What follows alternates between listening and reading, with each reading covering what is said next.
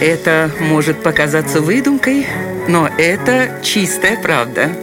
Удивительные истории на радио 1. Последняя известная вспышка черной оспы в Москве произошла в конце 1959 года. 53-летний художник, лауреат сталинской премии Алексей Кокорекин вернулся из путешествия в Индию и привез с собой несколько сувениров. Том числе и личные вещи одного покойного индуса. Правда, тогда никто не знал, что причиной смерти индуса была оспа.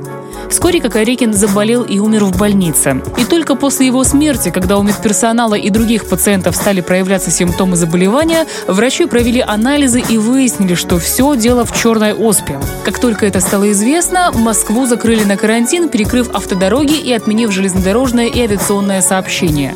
КГБ, МВД и Советская армия помогли найти 9 тысяч человек, которые так или иначе контактировали с погибшим художником, и всех их поместили на карантин. Ну а 26 тысяч медработников в течение 10 дней вакцинировали 5,5 миллионов москвичей и 4 миллиона жителей Подмосковья. Как итог, оспой заболело всего 45 человек и лишь трое скончались, да и то потому, что болезнь не распознали вовремя. И это реальная история.